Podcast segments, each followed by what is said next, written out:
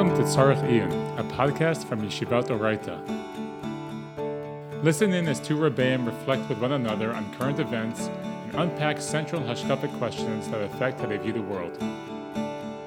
A forum for divergent perspectives informed by both study and lived experience, these conversations will illuminate a handful of the Shivim Panim Torah and scratch the surface of ideas which may in fact require further exploration. Today join Rav David Silverstein and Rav Gavriel Singer, both of Yeshivat Orayta, on personal reflections on the month of Elul and the Yom Noraim.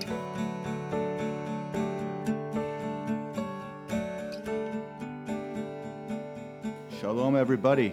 This is Rav David. I'm currently sitting here with Rav Gavriel. This is an exciting opportunity for us to be the first ones on the Orayta podcast, to be sitting here and uh, sharing Torah from Yerushalayim with the goal to hopefully spread it not only uh, to uh, the current students this year, but actually to reach the alumni, and hopefully this becomes an important medium for sharing ideas and uh, Torah with uh, students outside of the uh, Beit Midrash walls.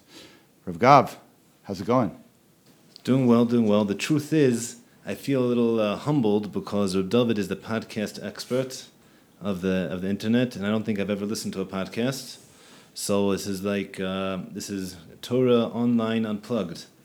Just to clarify, my Bekias podcast is limited to listening to podcasts. I've only been on like one podcast, so um, this I have just as much anxiety as Rev Gav does when it comes to standing in front of the microphone. But um, anyway, okay, let's get started, and um, maybe um, I'll prompt Rev Gav to just offer some reflections about the Yamim Noraim. Obviously, Rosh Hashanah is around the corner, and in classical yeshivas, when you hear the word Elul, you're supposed to be on the verge of fainting. Right? That, oh my God, Yom Hadin is right around the corner.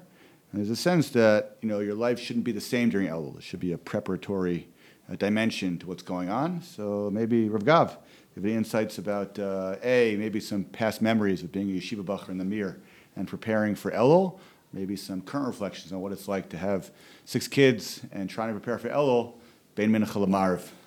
That's a great question. Listen, the truth is, everyone tells the classic story of Sol Salanter that they go and Kiddush, the, the Shabbos Mevarchim Elul, and they say Elul, and the lady passes out in the lady section. Um, the truth of the matter is, if we're all being honest, I would, I would, I aspire to, you know, have some trepidation you know, coming the days of Elul, the beginning of Elul, towards the Yamim Noraim, which are coming up. But uh, on a practical level, I would say that you know, I guess our prepare the preparations, I guess, start for us around Shivasa B'Tammuz. We don't talk so much about Churban, the Beis Hamikdash, and that kind of, you know, these kinds of discussions. We talk more about Shivasa B'Tammuz already. We're you know, hundred days away from Rosh Hashanah, and it becomes part of the dialogue and it becomes part of the discussion in the house. But uh, comes to Rosh Chodesh Elul, I guess it's more of a time of reflection of, you know, how productive am I being? What am I doing with my time? Is maybe things need to be tweaked? I should be getting up earlier. I should be going to sleep later. Going to sleep earlier, maybe. You know, how productive am I being with my time? You know, am I spending too much time at home? Should I spend more time at home, etc. And just kind of going through what my schedule of the day looks like, what my interactions with my family looks like, interactions at work, what I'm doing, etc. And trying to, you know, give it to essentially an overhaul of what my life is looking, how it's leading. And the process of Elul is going through that. Now, I can't tell you, you know, that the beginning of Elul, I have these unbelievable emotional feelings that, wow, Yom Hadin is coming and I better shape up, etc. But I think, you know, as, especially the closer you get to Slichos and the closer once Slichos start for sure, that there is a certain sentiment of, you know, the Eimas Hadin and the responsibility that a person has to you know, be able to look at yourself in the mirror and say, this is who I want to be. It's not more like, it's not a fear of, oh, God's out to get you and you have to answer up for everything, but am I leading the life the way that I really want to live it? And I think that's something which, you know, for sure in the house, and I think also in the community is something which is on, you know, the highlights. It's, you know, under the limelight for sure. Yeah, I mean, I remember um, the past few years, you know, sort of Rosh Hashanah and the entire experience of Yom Noraim was taking place under the larger sort of rubric of COVID. And uh, there were a lot of practical issues, like where do you daven? Do you daven in the street? Do you daven in a shul, etc. But I actually thought that experientially it was sort of easier to get in the mindset of Rosh Hashanah during COVID, um, because at least for me, you know, so much of the experience of the Yom Noraim, particularly Rosh Hashanah, is about sort of an acknowledgement of the limitation of uh, a human's control over his own life, right? And you know, on Rosh Hashanah, you sort of say endlessly for two days straight that Hashem is the king, and it raises the question of sort of like what is the significance of that? Meaning, if Hashem is the king, then He doesn't really need us to declare Him king. If Hashem is not the king, then us declaring Him king is of no value. So presumably, I think the idea is is that um, we spend two full days at the beginning of the year uh, declaring Hashem king, and by doing so, we sort of you know implant in our hearts the idea that um, as much as we sort of live in the illusion of control, and especially in a contemporary environment, we have enormous technology and extraordinary opportunity to really feel like we can make phenomenal advancements. When push comes to shove, uh, we're not really in control. And it's about that, that awareness that, for me, Rosh Hashanah and the Yom Noraim is about trying to facilitate. When we had COVID, so you really felt that because no matter what you did, you just couldn't run away from COVID, right? And COVID wasn't something you chose. You try your best to protect yourself, but you really didn't have that much control. No matter how much you tried, right, COVID would find you. So I felt like it was like a good metaphor for experiencing like what um, Eimas Hadin is, because at the end of the day, you don't have you're not fully in control. And for me, Rosh Hashanah is about really trying to inculcate that ethic. I'll just add one other comment, which is I think that actually explains sort of the transition from Rosh Hashanah to Yom Kippur.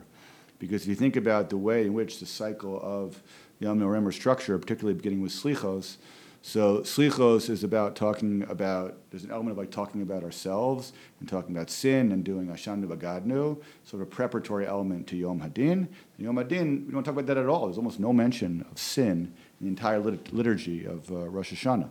So there, it's not about you know our sins. It's about sort of declaring that we're not the center of the world.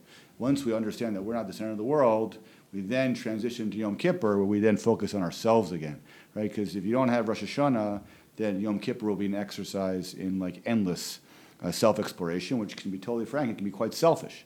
So the idea is you have two days where you say, the world isn't all about me, and there's a world beyond me. And then once you understand that, then you get to the place of Yom Kippur where you're like, okay, even though the world's not all about me, it is about me also, and therefore I have to make sure that I become uh, the best person uh, that I am. So obviously, it's not easy to connect all the time to Rosh Hashanah, especially in an environment we feel so in control. But I think it's like an amazing opportunity every year to have that reminder, and then it just creates a posture of humility for us really uh, throughout the year. That's uh, thank you so much for sharing that, David. Now it seems to me that I struggle with this. I'd like to know how you deal with this. That life is very busy. I'm sure you know. In yeshiva, you have the pleasure and the luxury of being able to take aside an hour, even half an hour, and you know having time to reflect and do cheshbon nefesh and try to really work on connecting to the growth that these special days provide. But, you know, you're a very busy person, you're, you're running, you know, a lot of the logistics in the Shiva, aside from giving a shiurim, and you have a family life. How do you find the time to find these days meaningful in between all the busy, you know, experiences that life itself demands from you? Right. I appreciate the question, Rav Gav. Um, I mean, the way I think about these types of things in general is that, you know, I just heard a very interesting uh, interpretation from Rav Efrem Goldberg, who quoted in the name of the Belzer Rebbe, actually on a podcast I was listening to called Headlines. I recommend uh, the podcast Headlines, very good podcast. And he had a podcast from Dov Lichtenstein about how to feel inspired in tefillah during uh, Rosh Hashanah. So he brought in different speakers. So one of them was Rav Efrem Goldberg, who's a very uh, talented, engaging rabbi. I highly recommend if you haven't followed his stuff online, listen to Shiurim. He's really uh, somebody who's good to listen to. And he quoted, you know, the Gemara has this line where it says, Halavai, that a person should daven the entire day.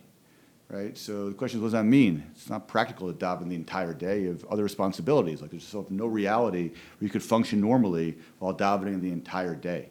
So he quoted from uh, the Belzer Rebbe, and again, I may not get exactly the quote precisely, so I apologize in advance, but this is the basic idea, is that your entire day should be a conversation, a dialogue with God, right? So the idea is not that you're davening shacharis the entire day, you're davening mincha the entire day, but prayer is ultimately a dialogue with Hashem.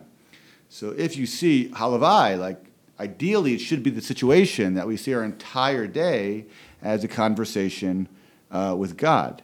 So I think if you sort of take that model and then reflect outward, you realize that your entire day, right, not only your time in the Beit Midrash, not only your time during davening, but your entire day is an opportunity to connect to the transcendent virtues that Hashem wants us to connect to. So there's a lot of different applications of that. I'll give you a simple example. So I have four kids. My kids are a little older now, but I still have some younger kids.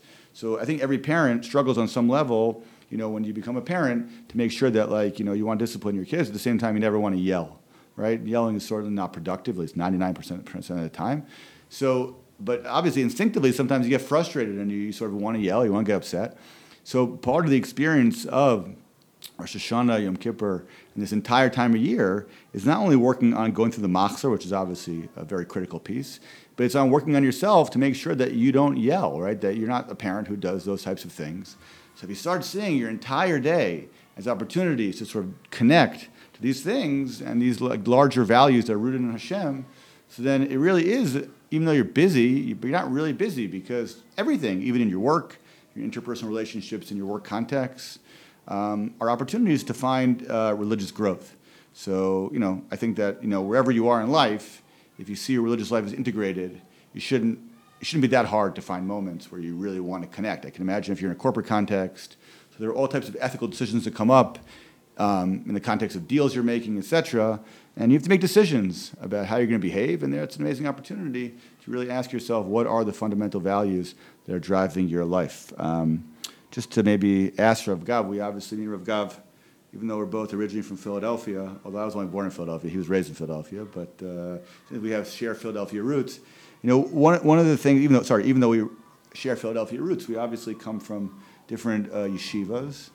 And I guess one of the things that I find inspiring, I like to think about, is um, stories of Gedolei Yisrael and how they sort of have encountered the experience of Yom Hadin. One of the things I also listened to yesterday on that podcast of headlines was that Rav Shai Schachter, who's Rav Hershel Schachter's son, he told me that Rav Schachter, he didn't tell me, sorry, he told uh, all the listeners on the podcast, he said that uh, his father, Hershel Schachter, um, stands the entire Chazaras Hashatz Rosh Hashanah Yom Kippur, which is you know not easy, especially if you're in your mid 80s.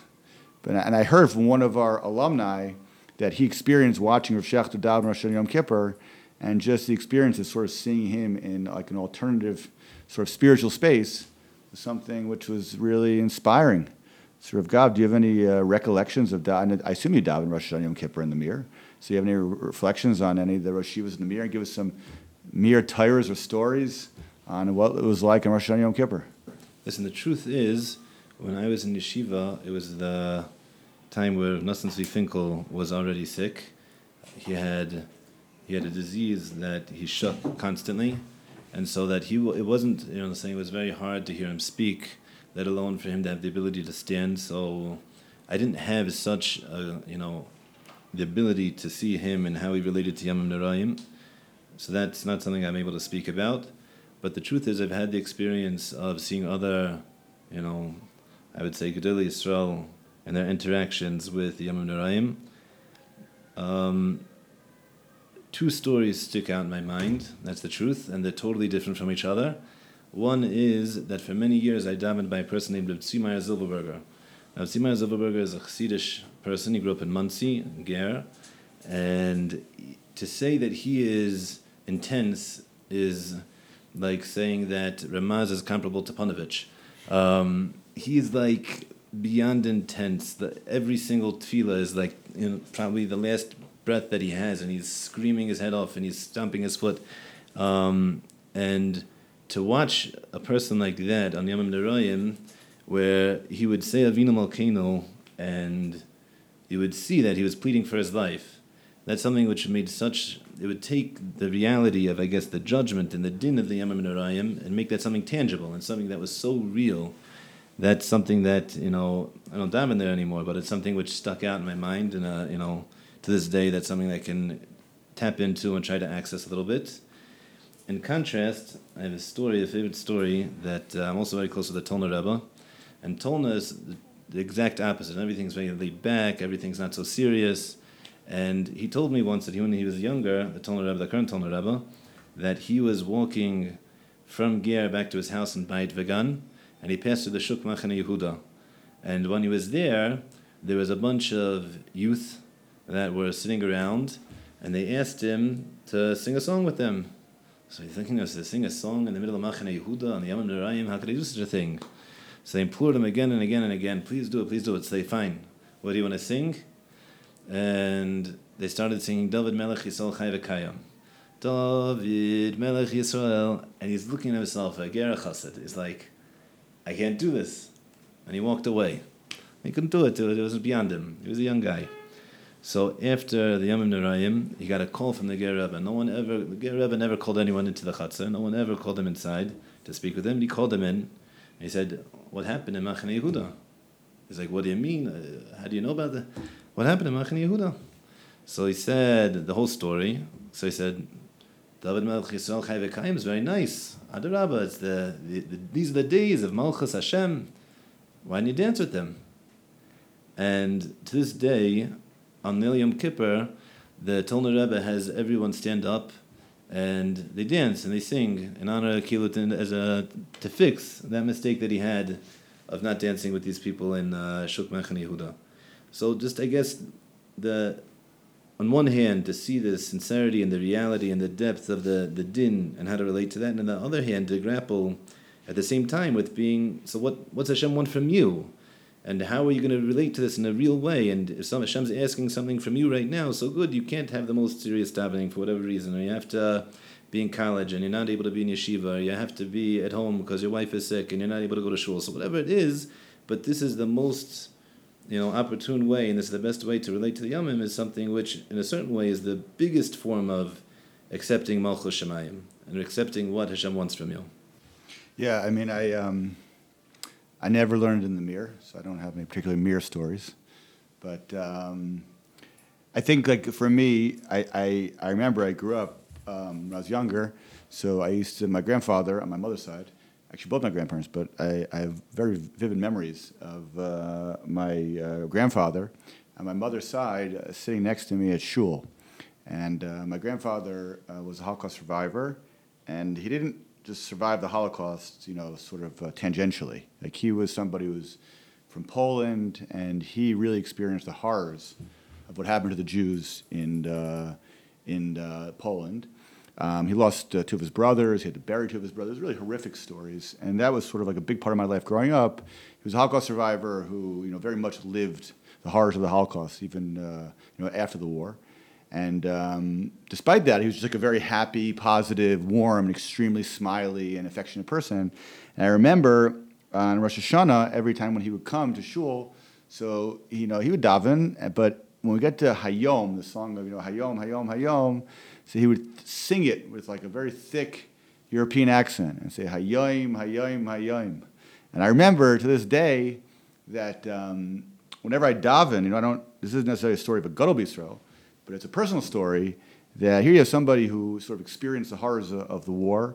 Nonetheless, you know, he was uh, somebody who was able to get up every year and, you know, daven and really feel like he was connecting to the words and to the experience. And like that was something for me, which every year in Rosh Hashanah, I get to the Hayom, I sort of get transported back to a reality where I'm sort of davening next to my grandfather. And in fact, similarly, I remember growing up my father's shul, so the chazan for Yom Noraim was another guy named Nat Taubenfeld, who was really an amazing uh, human being, and he also was a Holocaust survivor. And um, he davened shachos every year, and I remember as at one point in davening we would say "L'rachem amo biyom hadin," and he would scream it, and he would scream it in a thick uh, European Ashkenazi accent, "L'rachem amo biyom hadin." And it was so amazing because, you know, here's somebody who, again, experienced um, the horrors where there wasn't much Rahmanas, right? He experienced something where there was Hester upon him. And here he's coming to daven every year and just scream, L'rachem amo biyom hadin. And just every year, every year, no matter where I am, uh, when I get to those parts of davening, I'm like transported back to a very different time in my life where I was much younger and I'm sitting there davening, and I just can't wait for them. I'm so young, you know, when you're young, and davening is so long, and you know, you uh, just try to look at the pages to see how much longer. And I remember Rav Blau told me like different shitas as to how you count the pages. Like, do you count the English pages? So obviously, if you count the English pages, it's like a lot longer right? But at the same time, it moves faster because you get to two for one every time you turn the page. But I remember sitting there when I was younger and I was just waiting for davening to end. But there was always that element of like watching my grandfather sing Hayom, Hayom, Hayom, and watching Nat Taubenfeld sing Say L'Rachem Amo B'Yom Hadin. And those moments are things that really speak to me. And uh, when I daven now, even though I'm not in that space anymore, I think that one of the powers of the nusach of Yom Noraim is that the second you hear it, you're sort of transported into like a different reality. Like when every year I say L'chein tein pachtecha, I, I feel like goosebumps in my whole body. You know, because the first part of davening you go through resembles standard Shemona Esrei. Then you say V'chein tein pachtecha, and you're like, oh my God, it's Rosh Hashanah. And all of a sudden, you're sort of psychologically being moved to a different zone. And if you find inspiration through stories of Gedolei Yisrael and sort of how they experienced davening, great. But I'm sure everybody has some, you know, experience that they've had in their life where they've had those moments of davening and prayer which really connect them to something bigger. And every year when I say V'chein tein pachtecha, on some level I'm like transported back to my 10-year-old self. I'm davening there with my grandfather there, and Nat Taubenfeld is the chazan. And it takes a little while to reorient. Whereas, wait a second, I'm not. I'm 43, and I'm you know in a different zone. That's the beauty of tefillah. That's one of the beauties of Yom Noraim is that it's beyond just like uh, the fear, right? There's also the element of like the romimus, of like the glory, and uh, being in this space where you're connecting not only to davening but really to the larger collective, whether that's personal, uh, familial, or even you know, communal. No, I'm sorry to cut you off, but I'm saying it sounds it's very interesting what you just said. It's when you said that you say oh, these kind of goosebumps come up. You know, it's something I struggle with personally. Is that there's so many different aspects of the Yamim Noraim. There's the aspect of the, the din and the judgment for all of our actions, which I think you were alluding to in the fact that you feel that, that fear, that pacha, the, the goosebumps that come. On the other hand, there's Malchus Shemayim and wanting that Hashem's presence be revealed in the world. So, how do you personally come to some kind of congruence and balance between these different directions that the days are pulling you in? Yeah, I mean that's a good question. Uh, to be totally frank, um, you know, I agree. There's like different elements of Rosh Hashanah. The element of like uh, Yom Hadin, at least for me, is like a little harder to connect to. Like I, I understand sort of intellectually the extent to which that's a central piece of our our Masorah. Um, you know, the Rav has this explanation where he says when we say tshuva tefillah tzedakah mavir and roha gzera, so he sort of channels the view of Yosef Albo that the re- it's not that those things are magic formulas, but somehow if we do those things, then we become somebody different, and then effectively the arrow that was intended to be sent towards uh, you know person A is still sent, it just doesn't hit anybody because that person is no longer in existence. He became person B. So at least for me, like the Yom Hadin element is more about me trying to sort of like reflect and try and figure out like how can I be the best person to be able to be the conduit to receive Hashem's blessings. But I'm not going to lie that like that element of Yom Hadin is something which is not the easiest thing for me to tap tap into. It's interesting. The Tein Pachtacha, I don't have the goosebumps um, qua yira, right? In other words, it's not so much that I'm afraid per se but it's more along the line in terms of Yom Hadin, although that is an element to it. But it's more along the lines of like you know, uh, Rav Wolbe says in the Alei Shor that what it means Yiras Hashem is not that necessarily God's going to zap you per se, but it's an awareness of the limitations of you of your power. Like when are you afraid? Like I always give the metaphor of like if you're in a doctor's office and you're waiting back for very serious results from a blood scan, from a blood test or a body scan, or imagine, for example, you're on an airplane, there's terrible turbulence. So why are you afraid? So the reason why you're afraid is because you have no control. I mean, the things that you have control over, you're not fearful of. So when it says so for me, it's like sort of like a shock to the system. They're like, right, we, we get right, you know, we don't waste any time Rosh Hashanah, right? We get right to it. So it's not like it starts off with like, you know, Shabbos, Friday night davening yet. You know, I, I know you start with like, you know, Kusha Shabbos, you're in a good mood, everything's festive, you're getting excited. Hashanah, it's, you know, v'chen tein pachtach, and it's like, oh my God, like really, there's so many things beyond my control that all of a sudden you start to realize, you know, the enormity of the experience of living and the enormity of what it means to be human. And that is something which is like really, really overwhelming. So uh, for me, like that balance is definitely more in the element of like the Romimus, like the, the majesty, and by through that, I sort of connect to the idea that like you know when push comes to shove, you know who am I? How much control do I really have? I try my best to do what I can in this world, but you know at the end of the day, there's only so much I can do. And there's the other element of like, you know, really Yom Hadin, of making sure that I can be sort of the best person to be the conduit for, for uh, Hashem's bracha.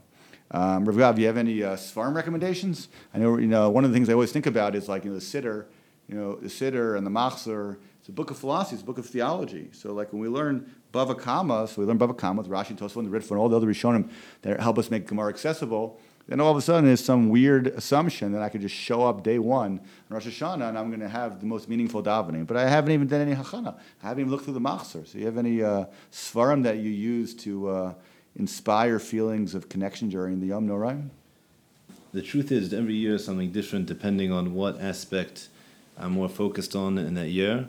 Um, in previous years, I've learned the Kochavei Or. The Kochavei Or is a sefer written by Rav Itzla Petterberg. Itzla Petterberg was a, one of the primary students of Rav Yisrael Salanter, and he wrote a sefer which pretty much addresses number one, what's the significance of tshuva?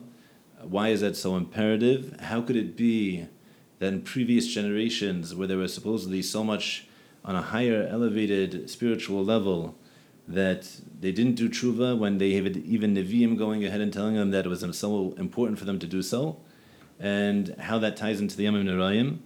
Um, so if you connect more to the, you know, you're being judged on all of your actions, and it's so important for you to go ahead and do tshuva, that for sure is something which you can connect to in a serious way.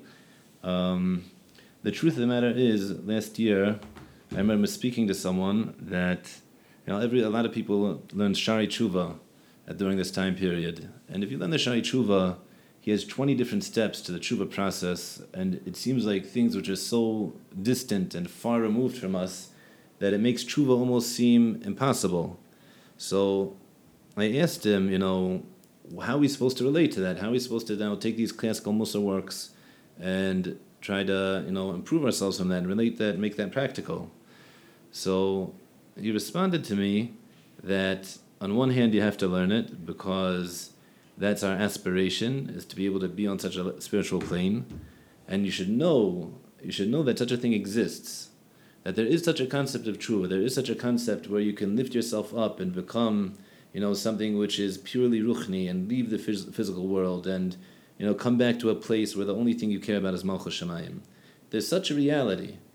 Practically are you going to live there no, it doesn't have to be, but at least something which is going to lift your aspirations, which is going to take you and want, the part of you is going to want something bigger and higher than what you're living at now. So, with that in mind, you know, this year I'm learning a sefer called Tomer Devora. Tomer Devora takes the Yud Gimel Midas Rachamim that Hashem told Moshe Rabbeinu after the Cheta Egel, and you know through this Yud Gimel Midas Rachamim, Hashem was, you know, Moshe was able through that davening to change Hashem's mind, whatever that means, and Hashem didn't destroy Klal Yisrael. And you know, the Ramak Ramesh Cordovero goes through and how to take those thirteen principles and practically apply that to yourself. Now, in a certain way, such a sefer is totally above anything that I can really relate to in a practical sense. But at least, you know, in an intellectual plane and on, a, on an emotional plane, to look at such a thing and be able to lift one's personal aspirations, I found for myself that has been very, very productive. Now, David, I'd ask you, you know, the way that the Chazon Ish put it, Rabbi Yisrael Salanter introduced a new concept. The concept was that you can take certain midos, like anger, jealousy, etc., and work on them as individual units, and go through a methodical way of trying to better oneself.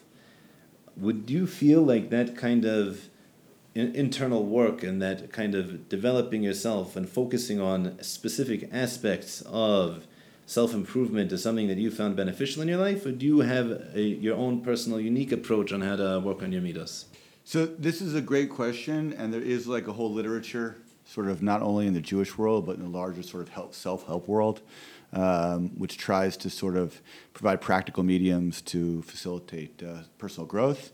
Um, in fact, uh, Josh Shapiro um, sent wrote an article, which I recommend, um, about utilizing certain works of Chesterton uh, that he studied uh, with Rav Blau uh, in Yeshiva um, to sort of be a springboard for personal inspiration and personal betterment uh, during the Yom Noraim, uh, this period of Yom Noraim. Um, personally, you know, there are a lot of books, like obviously uh, Rav Kook has uh, Orot HaTshuva, There's Rav Soloveitchik, Al HaTshuva. And those are more general. But then they do have all these books that are coming out now, which are more sort of case specific to specific midot. So you have Midot Haraya. Um, there's a book called Binyan Hamidot by I think I Rav David Abichail, I think his name is. And there's another book by Rav Aviner that I saw recently, also like on uh, very specific uh, midot and trying to work through them. Um, you know, beyond that, you know, there are sort of all these other books. In English, there's a book called Atomic Habits, which is an attempt to create better habits. Obviously, you have Seven Habits of Highly Effective People, which is a classic. And then there's a book by Shawn Achor, which I've quoted many times in my shiurim, um, called Before Happiness, which is a very important framework for thinking about what it means to live a meaningful life. But personally, what I try to do, um, it gets to something you were saying, Rav Gavriel, about the Tomer Devora and the Yugim Amidos Harachamim. I think that uh, Yugim Amidos Harachamim are underappreciated. I think that uh, I'm not going to lie, slichos is not the easiest thing for me to connect to. Although I do much prefer Sephardi slichos. Uh, I'm not always successful getting up for the early Sephardi minyan, but the earliest minyan in my neighborhood that has slichos is the Sephardi minyan. Um, I started going to it uh, before Corona, um, but they never call on me to read. They clearly have a bias and a preference for people of Sephardic descent. They do the exact same one every day, which I didn't realize at the time. When I first started going, I'm like, "What's going on? We did this yesterday." And I started realizing they do the exact same one every day, which is actually really great because by the end you're like, oh my God, I really know this and I can really connect to it. And even though they never called on me and even they were clearly trying to, you know, uh, racially profile me and imply that I'm not part of them, I still appreciated the fact that what they were doing was amazing. Um, they were singing, it was very festive, and I really enjoyed it. That being said, I do really connect to the repetition of the Yugim Yimidos Harachamim that we say during Slichos every day. And if you think about that, for example, and just think about what we're being asked to emulate, right? So obviously Hashem Hashem Kel Rachum V'chanun, right? Just those alone, right? The idea of Hashem being merachem, right? Being merciful, right? Chanun being compassionate, and it goes on. Erech Apayim, right? Slow to anger, Vrav Chesed, somebody who is deeply invested in acts of chesed and truth. Just think of those four, four or five virtues. Imagine if every year you took this time to become somebody who is more invested in practical acts of chesed, right? Whether that's you know going to work at uh, I don't know a place that helps with the homeless, whether that's trying to help out people from your neighborhood who are struggling, whatever it is. Imagine, for example, if you're somebody who's erechapayim, who's slow to anger, and you really tried this year to work on anger. Imagine you're somebody who's just more compassionate, right, with your coworkers, with your friends, with your family.